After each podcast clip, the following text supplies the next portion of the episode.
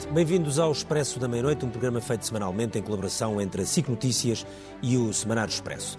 Numa semana em que faltam, aliás, num dia em que faltam muito pouco tempo para a apresentação do Orçamento de Estado e também para se perceber aquilo que pode vir a ser a chamada bazuca europeia. Os muitos milhões, milhões ou milhares de milhões de euros que a Europa vai lançar para todos os países e, nomeadamente, para Portugal, e que servirão para tentar enfrentar esta que é uma das maiores crises económicas de sempre. Uma crise sanitária com uma pandemia ainda numa segunda vaga, ou à beira de uma segunda vaga com números muito altos, e numa previsão económica que é muito difícil de eh, poder antecipar aquilo que nos espera nas próximas semanas, nos próximos meses, ou mesmo durante pelo menos o primeiro semestre do ano que vem. É por isso que se discute tanto estes milhões que vêm de Bruxelas e depois aquele triste fado nacional de como é que os vamos gastar e como é que vamos controlar. Nesta semana discutiu-se também muito isso, qual será as melhores, quais serão as melhores entidades para controlar os gastos dos fundos europeus, numa altura em que houve grande tensão sobre a substituição do Presidente do Tribunal de Contas, e é isso que vamos tentar olhar neste Expresso da Meia-Noite. E temos connosco em estúdio dois autarcas, eh, Bernardino Soares, que é Presidente da Câmara de Louros, Isaltino Moraes, Presidente da Câmara do Eiras, Duarte Marques, que é deputado do PSD, e connosco por Skype, a partir de Bruxelas, está Pedro Marques, que é Eurodeputado do PS e que foi um ministro que uh, lidou bastante com fundos uh, no anterior, uh, na anterior legislatura. Eu começava exatamente por si, Pedro Marques, nós estamos perante a expectativa de receber 57 mil milhões de euros que temos que gastar em muito pouco tempo, em 10 anos, é pouco tempo, são 6 mil milhões para gastar por ano. E vivemos em Portugal entre a perspectiva de ser uma oportunidade única e, simultaneamente, o pavor de ser uma oportunidade perdida. O que eu lhe pergunto é quais são verdadeiramente os riscos que nós corremos na gestão deste dinheiro? Boa noite, muito obrigado pelo vosso convite. Esta é de facto uma oportunidade, uh, em vários aspectos, é mesmo única. Uh, em particular, algumas das regras de aplicação do Fundo de Recuperação são únicas e permitem-nos, por exemplo, endereçar temas que o país há muito tempo deixou para trás, como, por exemplo, o tema da habitação social e das oportunidades de habitação para os que menos têm, mas também a própria dimensão do programa que vamos ter à nossa frente. O Governo conseguiu, de facto, negociar em Bruxelas um programa muito significativo, um aumento de 50% daquilo que é o normal do nosso quadro comunitário para sete anos, para aplicar de facto num período muito curto, como, como disse há pouco. E por isso não pode ser e não vai ser uma oportunidade perdida. Uh, as, as linhas mestras que foram estruturadas em Bruxelas para a aplicação do Fundo de Recuperação estão a ser bem interpretadas em Portugal na preparação do plano de recuperação pelo menos foi o que disse a Presidente da Comissão Europeia quando esteve no país há pouco mais de uma semana, e por isso vamos preparar melhor o nosso sistema de saúde, vamos preparar melhor o nosso território, dar-lhe mais resiliência e também mais apoio social e resiliência social, e vamos apostar na transição energética e na transição digital. São estas as linhas mestras que foram definidas ao nível europeu um, e que vamos aplicar em Portugal, e estou certo por isso que não será de facto uma oportunidade perdida, porque estamos a preparar-nos com tempo, lideramos e conseguimos um bom resultado aqui em Bruxelas ao encontro dos interesses de Portugal e agora estamos a preparar-nos para aplicar adequadamente estes fundos em Portugal. O que eu mas gostaria... Temos, mas temos, apesar de tudo, a memória de má gestão de fundos há 20 anos. Acha que o país mudou ou acha que há o risco de desperdício, de má utilização e até de casos de corrupção?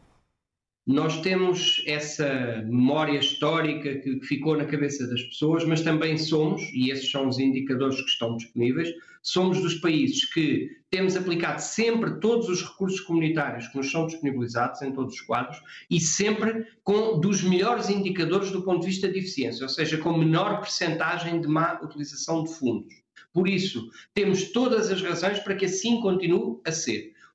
O país tem sido sempre apontado como um bom exemplo de capacidade de gastar os recursos que nos são disponibilizados e de os gastar bem, de os gastar onde devem ser gastos e com um nível uh, bastante baixo de utilização indevida. É assim que tem que continuar a ser. Com a excepcionalidade de termos que usar mais depressa do que é costume e com um envelope muito maior, por isso o desafio é maior, mas mantendo o rigor e a transparência na aplicação dos fundos. Essa é uma regra que Portugal habituou a Europa a ser a nossa marca d'água e tem que continuar a ser e vai ser de certeza absoluta. Ok.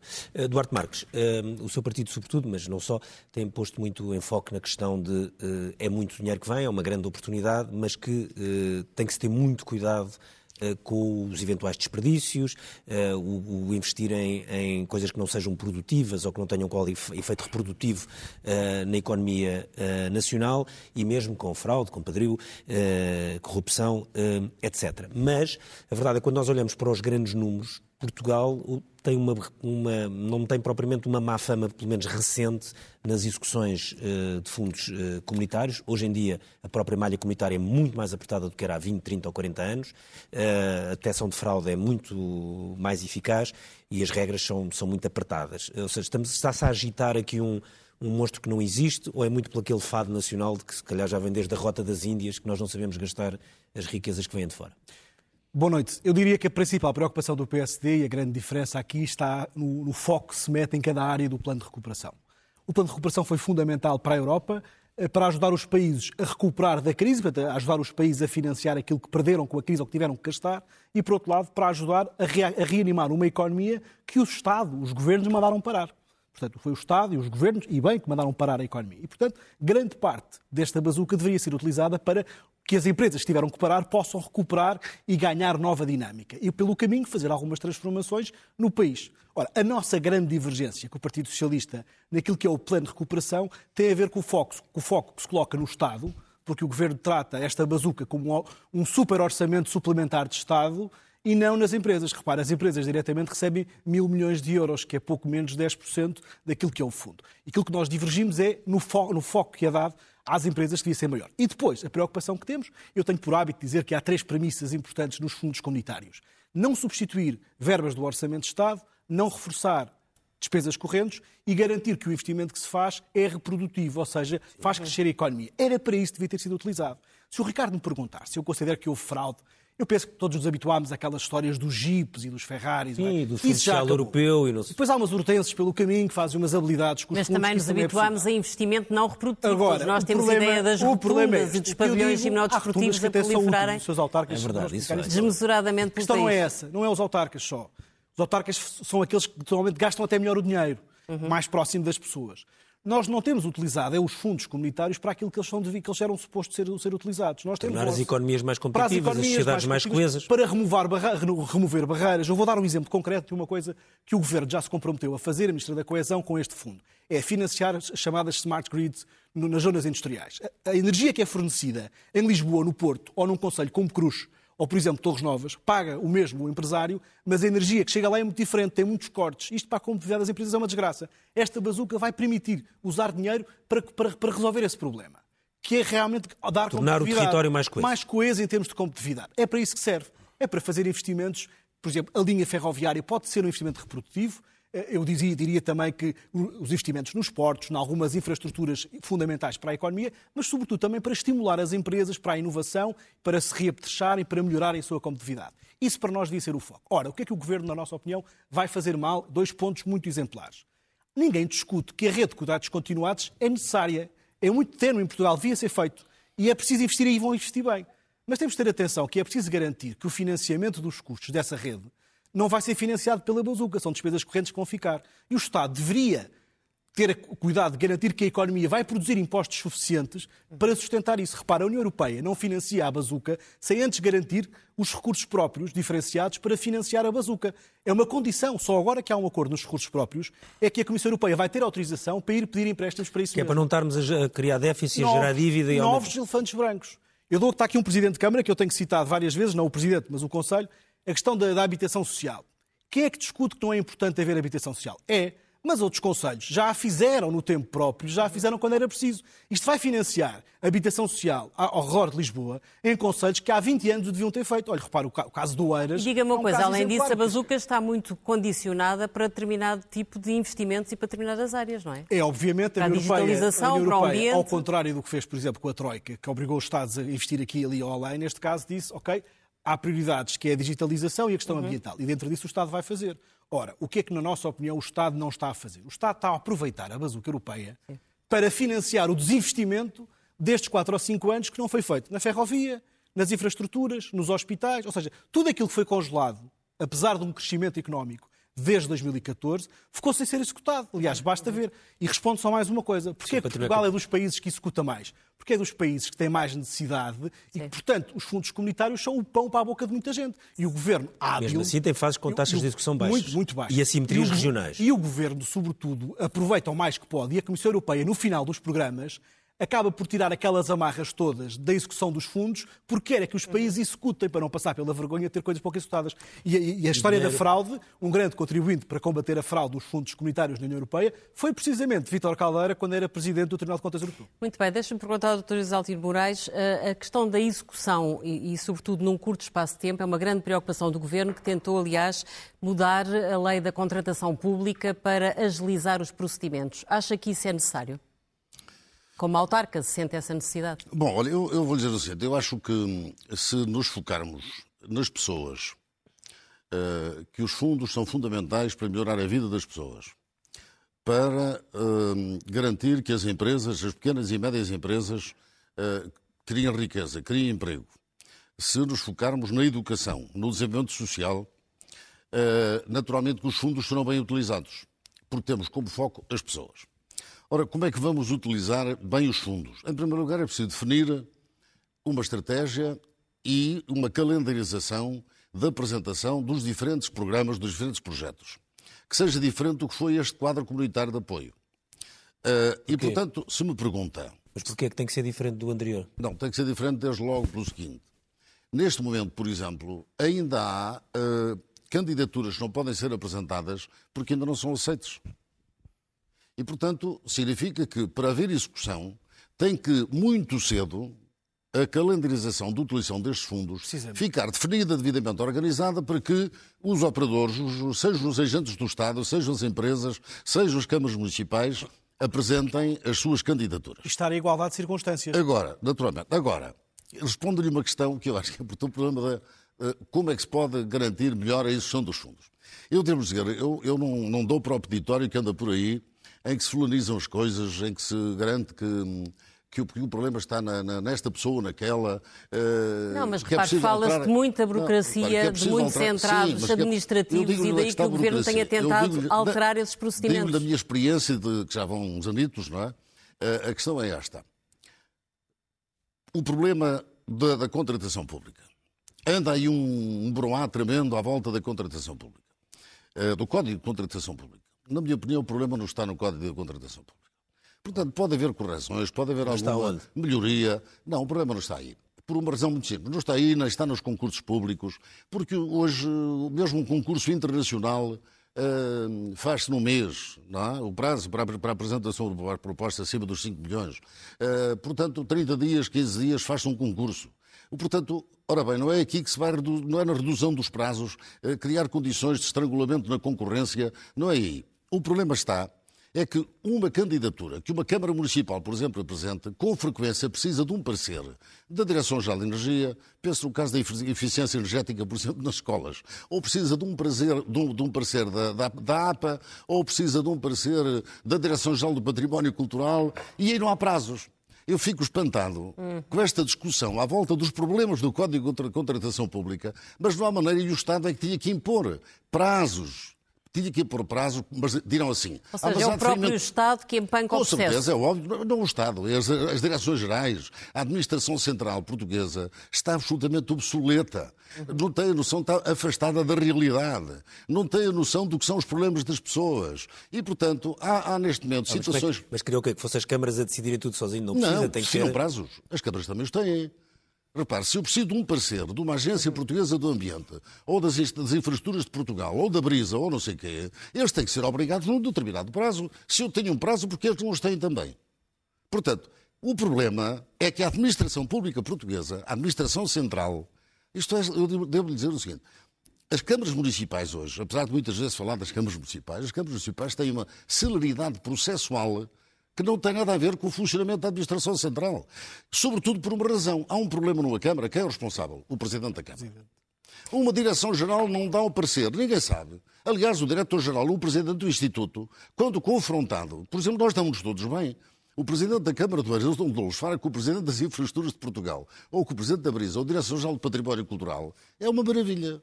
Mas, Só que depois, Altino, a Câmara de Oeiras aparece como uma das câmaras com mais baixa taxa de execução, cerca de 10%. Isso é, é culpa da Administração Central? Não, mas eu isso respondo-lhe facilmente. Ainda bem que foi essa, essa questão. Eu, se calhar foi por isso que eu ganhei as eleições com maioria em 2017. Porque o Eiras é um município que, desde a pré-adesão, veja bem, desde 85, que sempre esgotou até a exaustão os fundos que lhe foram atribuídos e muito do nosso desenvolvimento deve-se à forma como utilizamos os fundos comunitários, acontece que entre 2016 e 2017 a Câmara de Oeiras não mandou executar os projetos. Uhum. E, portanto, eu confrontei-me, quando fui eleito em 2017, com cerca de 7 milhões de fundos comunitários, a necessidade de realizar 15 milhões de euros de investimento, é? e os projetos tive que os mandar fazer a partir de 2000, princípios de 2018. Quanto à taxa de execução, por acaso, felizmente, não é de 10%, uma coisa são os números que aí vêm e tal, nós temos 15 milhões de euros de, de, de investimento. Desses 15 milhões, 13 eh, milhões, 11 eh, milhões já estão em curso. 2 milhões de euros já foram pagos. Portanto, estamos com uma taxa de execução, obviamente não é concluído ainda, mas estão no terreno uh, cerca de 65% de, de obras em curso. E apenas 35% aqui não arrancaram. Mas destas 35%, Sim. é bom dizer o seguinte, 1 milhão e 700 mil está à espera há um ano e meio de um parecer da Direção-Geral de Energia e Geologia. Sim. Sei o que não avança, não é? E depois há mais cerca de um milhão e meio também, que estamos à espera de poder apresentar a candidatura que ainda não pudemos apresentar. No caso do Eiras, podem estar tranquilos que a Câmara executará os 100%. Bernardino, o, o portanto, o, o, Governo quer acelerar os prazos, os autarcas dizem que a culpa é das direções gerais. Eh, ou seja, anda toda a gente a olhar uns para os outros, o, o PSD acha que, que, as prioridades não são as corretas. Bom, eu, eu, e nós lugar, ficamos sempre a olhar a achar que alguma coisa disto vai ser tudo mal gasto, etc. Vamos ver, eu acho que, em primeiro lugar, é preciso conter uma certa euforia. Parece que com este uh, pacote vamos, de repente, resolver todos os problemas do país. E já mas, é, nem mas falo... é um dinheiro extra que chega numa altura não, em que a capacidade orçamental é muito baixa e a economia vamos, já vamos. Rastro, Eu não estou a desvalorizá-lo, estou a dizer que não reside aqui a solução de todos os problemas do país, embora possa resolver, se for bem aplicado, alguns problemas estruturais que se arrastam há vários anos. Mas é preciso ainda ver como é que vai ser a aprovação nos parlamentos nacionais, Sim. é preciso ainda ver, pensar como é que vai ser o pagamento daqui a uns anos, porque agora isto parece, enfim, que é dinheiro de borla, mas não é. É, mesmo este que não é de empréstimo. Agora o governo português, aparentemente, para já diz que só quer as subvenções, não, que não, não quer os empréstimos. Eu sei disso, eu sei disso, mas este, este, estes empréstimos que a Comissão Europeia vai contrair vão ser pagos a, partir do orçamento comunitário, Sim. que é constituído a partir das contribuições dos Estados-membros. E, e, e uh, o, o peso das nossas contribuições, que naturalmente são menores que as dos outros países, em, em, relação àquilo que nós perdemos por estar neste mercado único é muito grande. Portanto, há uma série de questões que também deviam ser debatidas e que não têm estado a ser muito debatidas. Depois, há condicionamentos.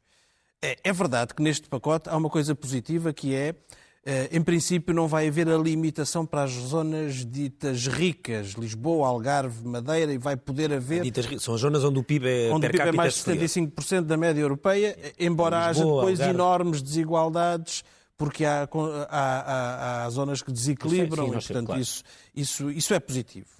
Eh, agora, o que é que nós vamos ter também? Eh, este pacote, agora não se fala muito disso, mas também integra as regras do semestre europeu e todas as outras regras eh, que agora estão um pouco difusas nesta primeira Algumas estão suspensas até. Estão suspensas, mas, mas virão adiante. Digamos que há assim uma espécie de regras troika light.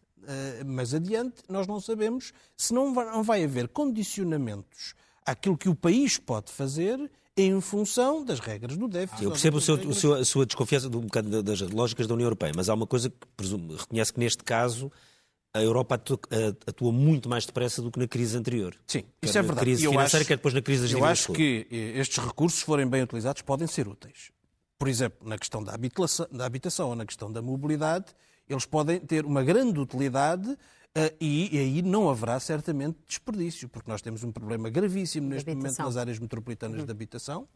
Temos um problema de mobilidade, que aliás se liga com questões ambientais e com questões de desenvolvimento económico muito sério, e eu não estou a ver com as políticas orçamentais que temos tido nos últimos muitos anos que fosse possível fazer o grau de investimentos que vamos ter agora com, com, esta, com esta, sem, sem esta política. Uhum. Depois, como aplicar? Eu acho que a descentralização é uma coisa positiva permitir que as autarquias possam atuar e, e, ser protagonistas desta matéria. E vamos lá combater esta ideia de que as autarquias são um parceiro suspeito na gestão dos dinheiros públicos, porque a realidade desmente essa, essa questão. A, a ideia de poder haver regras bem definidas e que todos sabemos quando é que vamos ter que apresentar os projetos, quando é que vamos ter que executá-los, como o Isaltino estava a dizer, e é verdade, é positivo, nem sempre isso tem acontecido. Mas devia ser criada alguma estrutura em que os autarcas também entrassem para acompanhar a gestão destes fundos? É porque a ideia que há é que isto vai estar muito concentrado sob a alçada do Primeiro-Ministro. Bom, é, é tem havido algum diálogo com as CCDRs e, e, enfim, quando a relação é boa, pode haver alguns resultados positivos, mas é evidente que nós candidatamos à grelha que nos apresentam. Uhum. Isso aí continua a ser uh, assim.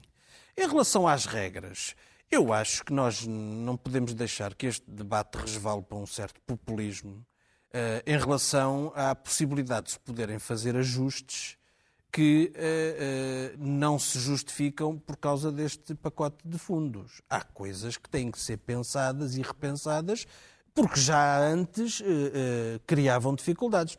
Há algumas coisas do Código da Contratação Pública, não é o principal problema, provavelmente, mas há. Há coisas que nem sequer estão no, formalmente no Código de Contratação Pública, mas que hoje até são um elemento de falta de transparência. Vou dar um exemplo. Uh, se, isto acontece normalmente em grandes concursos, em grandes empreitadas. Se há um concorrente que perde e uh, uh, impugna judicialmente a adjudicação, há um efeito suspensivo automático que, por exemplo, a Câmara pode contestar. Uhum. E, aliás, há um prazo de 10 dias para o Tribunal decidir. Uma espécie de invocação de interesse público. Uma espécie não, é invocação de interesse público. O Tribunal avalia no sentido de dizer, sim senhor, o processo continua, mas a obra não fica suspensa.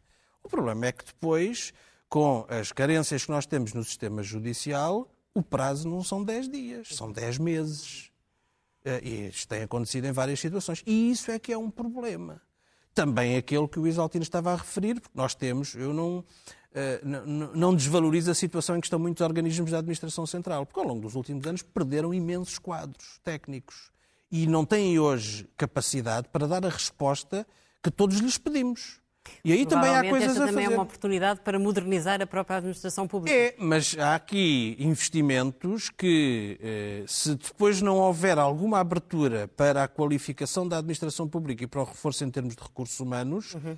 vão ser difíceis de dar resultado. Nós podemos equipar os centros de saúde com os, os, os, os meios de diagnóstico. Claro, Mas depois o PSD vier dizer que claro, não se pode contratar mais funcionários públicos para o, para não, o para alertar para isso. Para para isso. Vai ser difícil. E aí é que vão entrar as então questões vai. do déficit. Uhum. Porque se é o déficit questão, que se vai condicionar a, a, contratação de funcionários públicos, a renovação da administração pública, mesmo em termos de recursos humanos, alguns destes investimentos não vão ter quem os opere. Então. Uh, Pedro Marcos, há aqui uh, duas questões principais que nascem desta, aqui dos, dos, outros convidados, que é um, demasiado peso no Estado e menos nas empresas, e quando olhamos, há de facto aqui, percebe-se pelas palavras do Governo, que há aqui uma enorme vontade de modernizar a máquina da administração pública, mas uh, a, a percentagem de dinheiro disponível para as empresas é incrivelmente mais baixo, e depois incapacidade da Administração Central de acompanhar as próprias câmaras, etc., nomeadamente deram aqui os exemplos das direções gerais que não conseguem dar pareceres a tempo,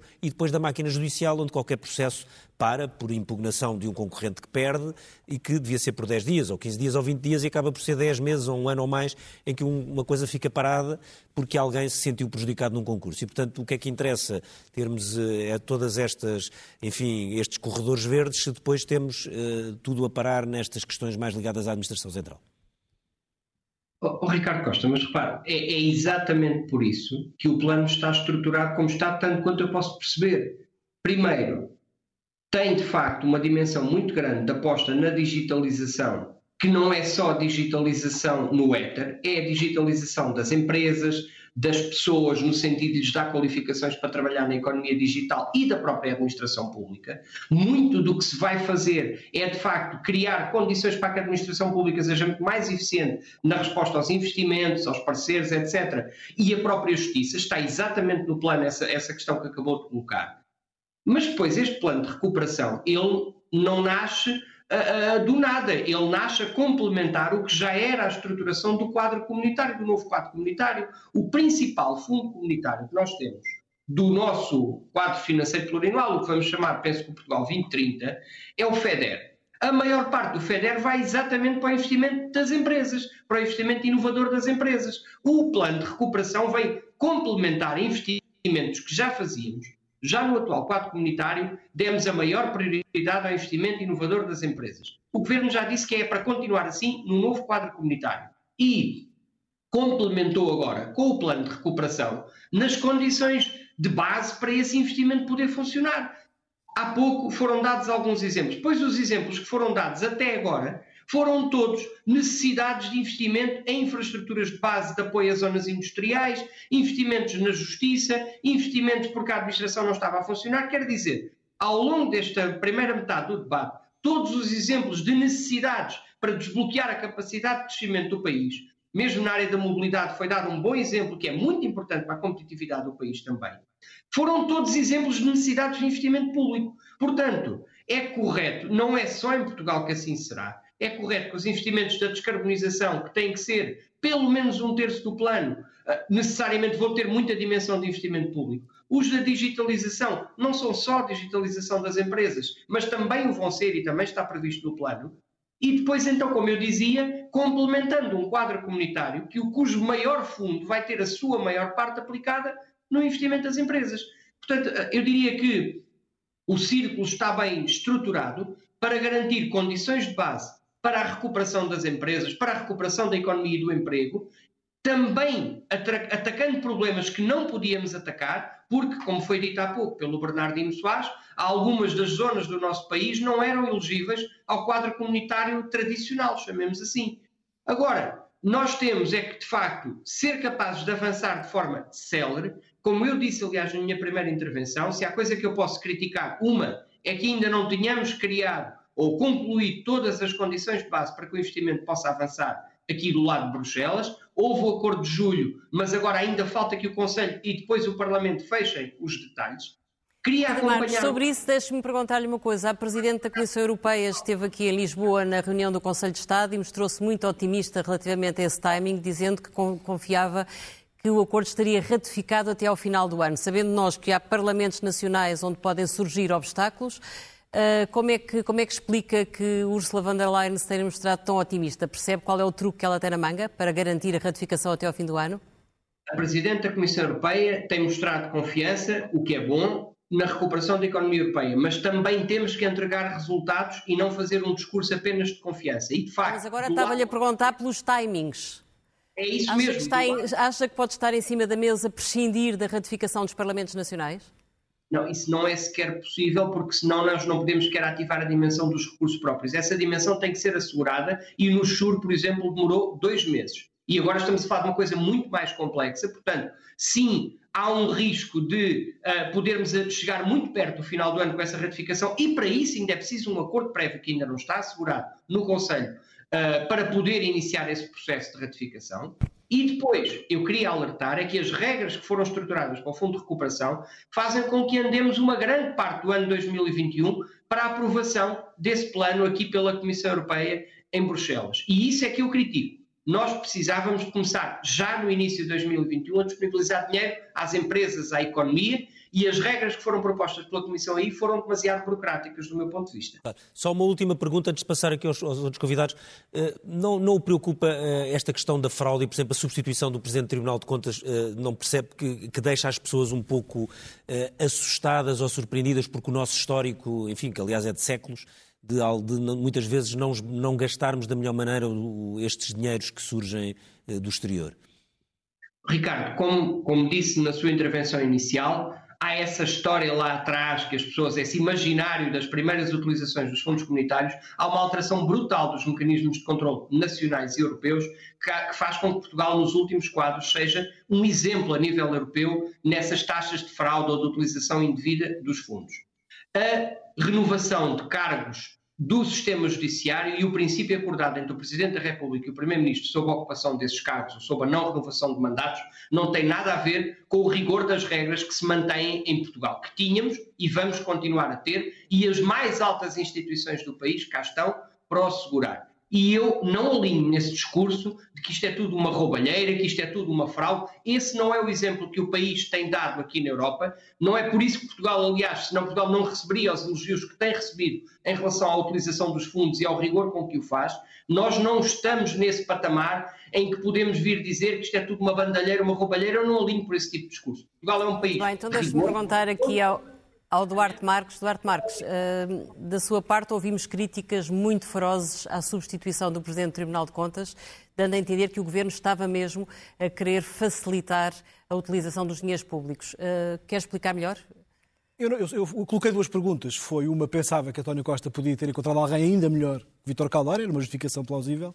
A segunda era aqui nomear Vítor Caldeira para gerir uma instituição independente, se é que ainda pode haver instituições independentes em Portugal, porque até as, as, as entidades reguladoras são muito condicionadas pelo Governo, pela, pelo impedimento que têm de usar os recursos próprios que, próprios que eles têm.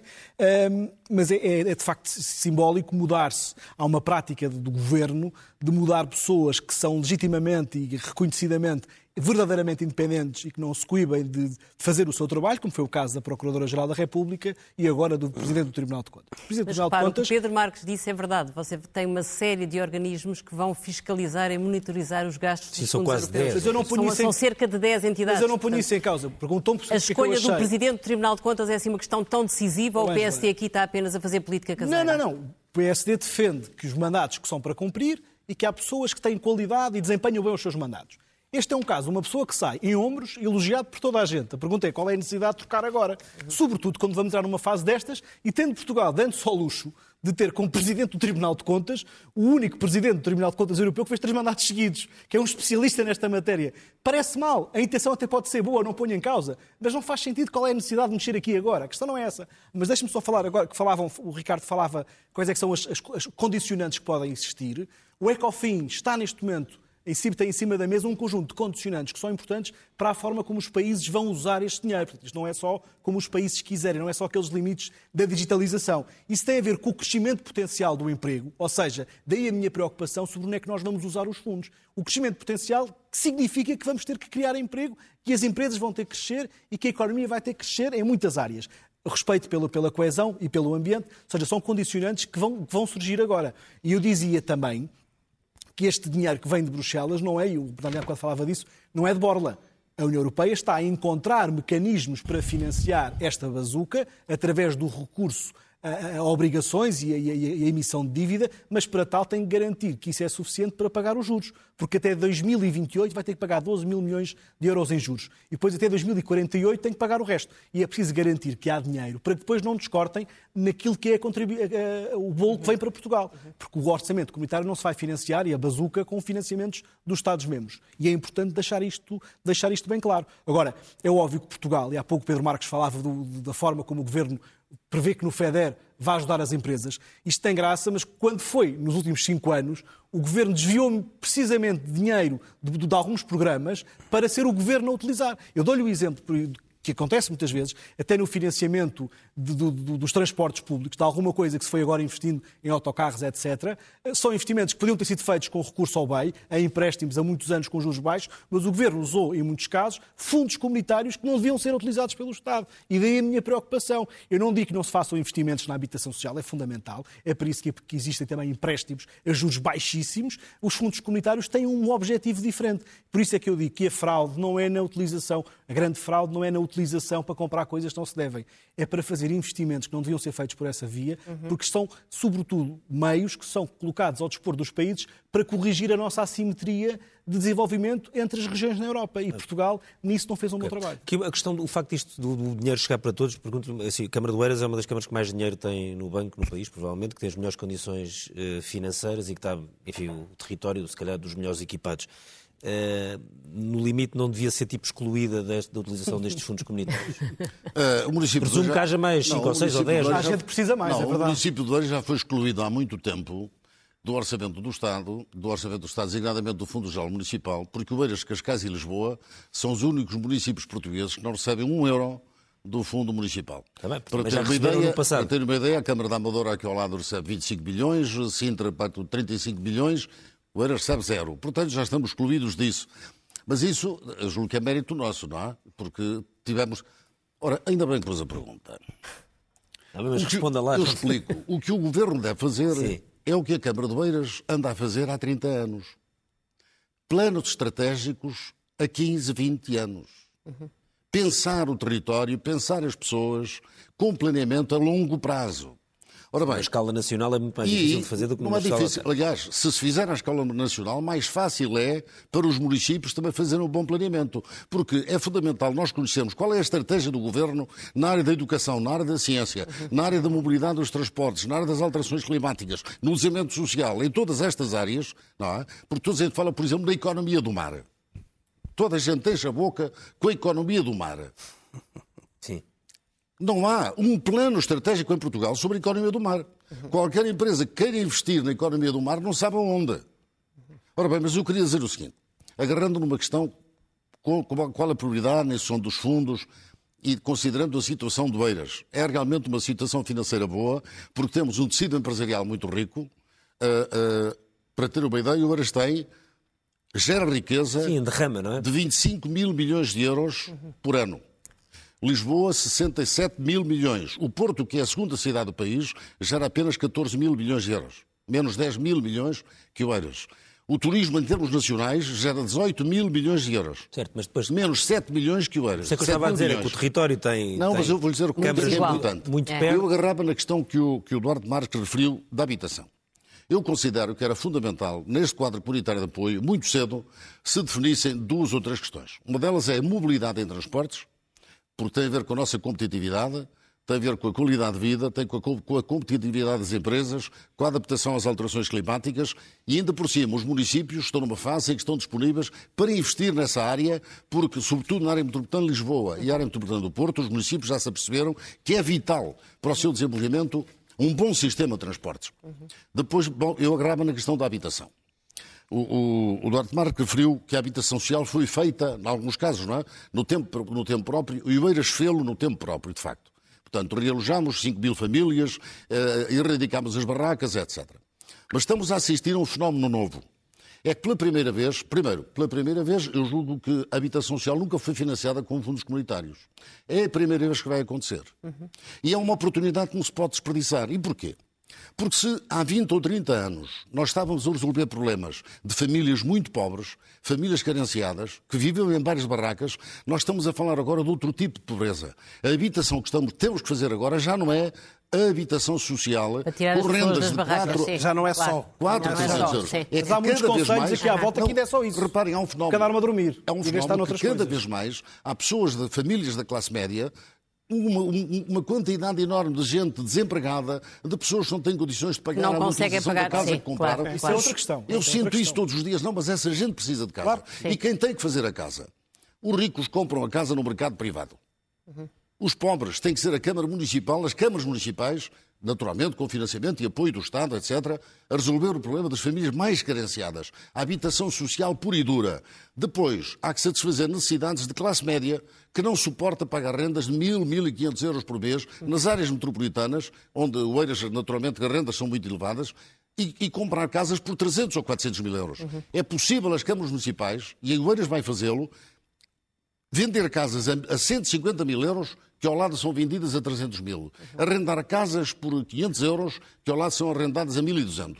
Ora bem, este programa é possível se cedo, cedo, o Governo definir qual é o bolo global para a habitação, qual é o prazo para a apresentação das candidaturas, porque depois é preciso fazer projeto. Hoje um projeto não se faz em menos sim, de um claro, ano, e meio. Tempo, depois é preciso ver os concursos para a empreitada. Quer dizer, possivelmente só daqui a três anos é que estamos em condições de começar a fazer habitação. Muito bem. Deixe-me é perguntar aqui ao para Soares, a, sério. a Câmara de Louros não é uma Câmara tão rica quanto a do Eiras e tem, e tem, um contexto económico e social... Podem emprestar. Bast... É? Empresta aqui umas massas ao, ao, ao Bernardino. ao Bernardino. Mas há empresas que ele pode começar a receber lá. Mas tem um contexto social e económico muito é diferente. Uh, no seu caso, quais é que seriam as grandes prioridades e até que ponto é que vocês estão no âmbito da área metropolitana de Lisboa a tentar coordenar uh, projetos e sinergias, porque provavelmente é a melhor maneira de aproveitar os dinheiros que vão chegar.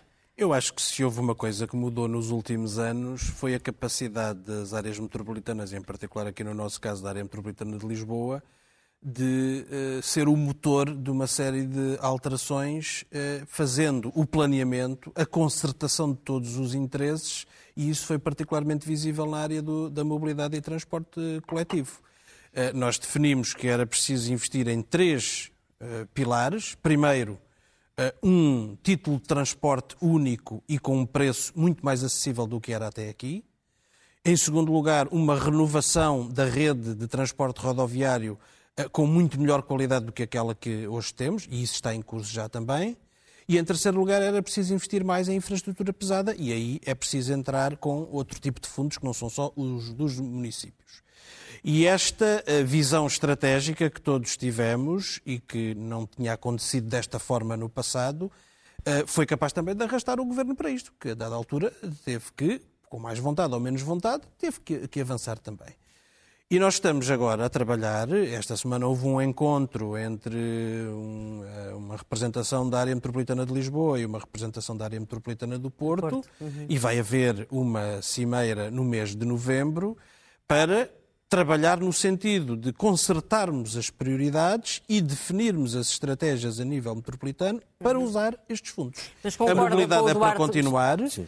a habitação é um ponto essencial por tudo o que aconteceu nos últimos anos nesta área metropolitana, mas nestas duas vertentes. Uma em que julgo que já há cabimento neste plano, que é a habitação puramente social, e outra em que isso ainda não está garantido, que é poder haver habitação a custos acessíveis para permitir integrar, como acontece na generalidade dos países da Europa, camadas intermédias da população que não conseguem uh, suportar os preços de mercado, mas também não estão no, no, no extrato uh, que pode candidatar-se à habitação social. Mas, portanto, Isso é não é concorda com o que dizia o Duarte Marques que há sempre o risco deste dinheiro ser utilizado para preencher vazios que o Governo não consegue mas preencher. isso vai ser, porque nós não continuamos a ter, da parte do Orçamento de Estado propriamente dito, uma quase total ausência de investimento público em, em matérias fundamentais. Isso é, isso é uma realidade. Agora, Marcos, o que eu é acho é, é que estes, é uma oportunidade, estes, fundo... estes investimentos são investimentos que, se se concretizarem, por exemplo, estes dois, mas outros, eh, deixarão uma marca de coesão e de competitividade até nos territórios, porque ter uma rede de mobilidade completamente diferente daquela que tínhamos há 5 ou há 10 anos atrás, vai ter um impacto Nós concreto na economia. sempre a falar à volta de Lisboa e o claro. país está... E do Estado. Oh, do Estado e do, à volta de Lisboa. Mas há muito mais isso, isso é, isso é que é um manicaísmo. todo o país. Eu isso é que é um manicaísmo. Não, não é isso. É porque o resto do país também existe. E se calhar parte do atraso de Portugal e das regiões está visto. Porquê, porquê que regiões como Lisboa e Porto e a Madeira não recebem tantos fundos comunitários? Porque, felizmente, apesar dos problemas que está aí, tem muitos. É Eduardo, isso tem é um desenvolvimento maior do que o resto do país. Uma simplificação uma questão que não é assim. Está a defender a sua é, Um exemplo está aqui. Eu estou a mostrar é o resto do país. Oeiras tem um determinado nível de desenvolvimento mas eu não discuto, tem outro completamente mas eu não discuto diferente. e outros conselhos de Lisboa precisam de ajuda precisam. Mas estão cá. Basta olhar para a política de habitação de Lisboa que nos últimos quatro anos não fez praticamente casas novas para a habitação social. É ridículo dizer isto, mas o Iru, durante o período da Troika, recuperou mais 3 mil casas em Lisboa. Sabe quantas é que recuperou agora neste período depois do crescimento em Lisboa? Vá ver e fica embaraçado com os números. É, não é uma fico coisa, certeza. É surreal, é surreal. Deixa, há pouco houve uma coisa que eu não lhe disse que era muito importante, tem a ver também com a transparência. Uma das coisas novas do PT 2020 era a contratualização de objetivos. E isso ficou tudo por, por, por, fazer, ou seja, há uma contratualização de objetivos que as empresas, instituições e os planos regionais têm que atingir em termos de criação de emprego, em termos de crescimento, etc. E muitos desses, desse tipo de variáveis que garantem exigência ao investimento que é feito e alguma transparência não foi utilizado. Outra coisa que estava prevista, até para as pessoas terem acesso àquilo que é utilizado dos fundos comunitários, era, por exemplo, os jornais os, os, os promotores terem que colocar nos jornais regionais uhum. o dinheiro que recebiam para as obras na sua região, e isto tornava os jornais, a imprensa local e regional, mais independente até das câmaras municipais e das suas próprias dificuldades, e as pessoas passavam a ver também onde é que estava o dinheiro europeu. Isso não foi nada feito. Estes, estas novas regras de transparência já são de, de, de, do, do, PT 2020, não foram feitas, e eu espero que para este próximo programa este tipo de coisa seja utilizado. Claro. Pedro Marcos, nós quando falamos de fundos comunitários, isto faz um bocadinho lembrar aquele, o nosso problema histórico, que vai desde o século XV ou antes, que é sempre que falamos destas coisas, falamos sempre muito do Estado. Eh, e de uma elite lisboeta. Eh, e fala-se muito pouco de empresas, de iniciativa privada, de uma sociedade civil forte, e depois, quando nós olhamos para a maior parte, ou para todos, os países europeus mais desenvolvidos, Em todos, o Estado tem, obviamente, um papel importante, fundamental, mas acaba por, eh, aquilo que acaba por dinamizar mais a economia acaba por ser, eh, depois, muito o trabalho da, das empresas, da sociedade civil e do mercado, enfim, de uma sociedade aberta. Não o preocupa que estejamos uma vez mais a centralizar tudo à volta do Estado, que é, de facto, a discussão mais antiga que existe, se calhar, na história portuguesa? Ricardo, repare, um, essa discussão nos outros países e a dinâmica de implementação dos programas de desenvolvimento é de facto diferente da nossa, porque esses países também têm estruturas de administração completamente diferentes das nossas. Nós vamos agora ter daqui a dias a eleição das novas estruturas diretivas das CCDRs, mais democratizada, com um papel acrescido dos autarcas. Ainda não é uma regionalização, mas é um passo de dar mais força aos territórios nós não temos em Portugal, de facto, aquilo que os outros países têm. Nós, em Portugal, falamos de política de coesão e dos fundos comunitários como uma coisa una, enquanto nos outros países a realidade é região a região e as dinâmicas são região a região. agora, essa ideia de que, e portanto, para ser claro, eu acho que nós podemos aprender mais com o exemplo dos outros países em aplicar os fundos com mais dinâmica regional e até subregional, mas de facto temos este problema da falta de força política e administrativa das estruturas regionais, que vamos agora dar um passo para melhorar essa situação. Já não posso é acompanhar essa ideia de que os fundos comunitários são muito centralizados no Estado e que não há aqui um papel para as empresas. Bom, os nossos fundos comunitários, em particular neste quadro comunitário, demos um salto enorme no sentido de aplicar muito mais recursos no investimento inovador das empresas. No atual quadro comunitário já foi assim.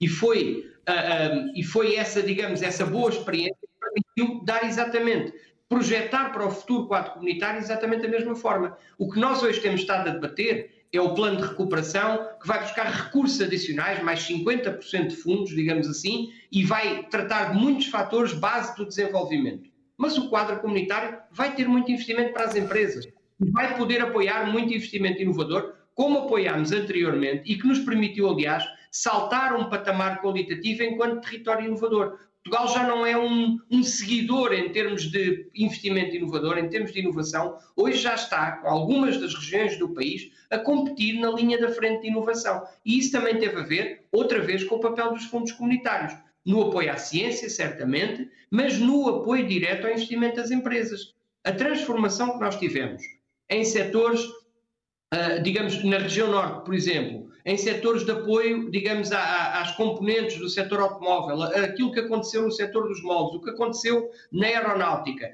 São apenas exemplos de áreas industriais onde nós demos um salto qualitativo muito significativo em Portugal e temos hoje clusters de competitividade importantes, e isso foi feito com o suporte dos fundos comunitários, a apoiar o investimento das empresas, de pequenas e médias empresas e, em alguns casos, de empresas âncora. Portanto, não julgo que essa dinâmica e essa ideia de que o dinheiro é todo estatizado corresponda de todo à verdade do que aconteceu nos últimos anos, mas também não quero deixar de dizer aqui o seguinte: nós não vamos conseguir dar o salto qualitativo que queremos dar uh, em relação e em direção à economia digital apenas despejando dinheiro em projetos de digitalização das empresas. Se não qualificarmos os recursos humanos, os mais jovens, se não qualificarmos os que estão neste momento no mercado de trabalho, para que eles tenham mais capacidade de enfrentar essa digitalização da economia. E se depois não apoiarmos as empresas nessa digitalização e a administração pública, não, não fechamos o círculo, não completamos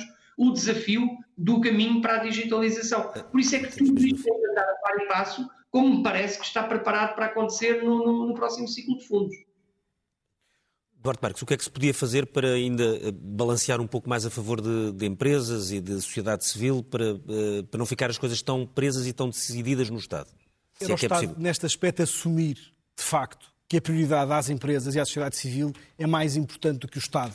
O problema é que o Governo está a pôr os pratos todos quase no mesmo lado. Ninguém está aqui a pôr em causa que a administração pública tem que se modernizar. Está à vista de todos. O problema é que nós temos que modernizar sem criar um encargo ainda maior que depois não conseguimos financiar. O seu partido tem defendido que o Ministro da Economia, o Ministério da Economia, assuma um papel central nessa coordenação. O que está a assumir é a Ministra quase da Presidência. Uhum. Basta ver o que estava agora a dizer o Pedro Marques. Nos últimos anos, esta herança deste PT 2020 era precisamente muito mais virado para as empresas. E a maior parte das reprogramações que ele fez foi precisamente virar mais para o Estado. Portanto, aquilo que herdou era muito virado para as empresas, por isso é que foi tanto para as empresas. Mas o que o Governo fez nestes últimos cinco anos foi tentar substituir orçamento de Estado por fundos comunitários. Foi o que aconteceu. E mesmo assim não chegou. Okay. Estamos a chegar ao fim do, do, programa. Temos que ir às primeiras páginas do Expresso, uh, que está amanhã de manhã nas bancas. Já está disponível uh, digitalmente para os assinantes, já desde as 11 da noite. Portanto, alguns já estiveram a ler, a vez de nos estarem a ver. Primeira página, portanto, a capa da revista é sobre uh, Domingos Duarte Lima, a última batalha. Uh, isto porque esta semana o célebre processo do homicídio de Rosalina chegou agora a Portugal, à Procuradoria-Geral da República, para se decidir se é ou não julgado em casa, em, portanto em Portugal, um artigo de Plínio Fraga no Rio de Janeiro. Na primeira página da, do caderno de Economia, nem de propósito, estamos sempre a falar em crises, um estudo liderado por Ricardo Reis, um grande economista português que também é colunista do Expresso, fez pela primeira vez a datação de todas as crises em Portugal desde 1980 e a economia teve cinco recessões, a maior entre 2010 e 2013, e na verdade vivemos sete anos em recessão nas últimas quatro décadas. Ou seja, se é português e tem 40 anos, fica a saber que sete desses anos foram passados em recessão. E depois, ao lado, uma notícia que é uma espécie de bazuca angolana. Copelipa e Dino, os dois generais, aceitaram devolver 850 milhões em Angola. Manuel Vicente, antigo patrão da Sonangol, também está envolvido nas devoluções de ativos, mas os generais Helder Vieira Dias Copelipa e Leopoldino Dino eh, do Nascimento eh, devolveram então em conjunto 850 milhões de dólares. O primeiro caderno do Expresso tem como manchete uma notícia, uma boa notícia relacionada com o Orçamento de Estado para 2021. O Governo uh, admite mexer no IRS para subir salários. Finanças vão baixar a retenção de IRS para aumentar o rendimento disponível. A medida chega a 2 milhões de portugueses já em 2021. O Fisco acerta contas no ano seguinte e Costa ainda não contou a parceiros da esquerda. Marcelo Rebelo de Sousa vai travar qualquer tentativa de aumentar o número de freguesias em Portugal. A alteração na lei podia permitir 600 novas freguesias, mas o Presidente da República não aceitará mexidas em vésperas das eleições autárquicas. Na saúde, saúde sem meios para controlar os infectados Covid. Com o número de casos a subir, aumenta a pressão sobre o sistema de saúde e uma sondagem mostra que os portugueses estão menos confiantes. Há milhares de jovens a desistirem do desporto, as doenças autoimunes e doentes com cancro sem risco acrescido e os médicos ignoram a app de combate à Covid. Temos ainda uma entrevista com o Bispo de Setúbal que nos diz que é evidente que vamos celebrar o Natal, não é perigoso vir à igreja. Vamos ver. Termina aqui o Expresso da Meia-Noite. Nós voltamos dentro de uma semana. Boa noite.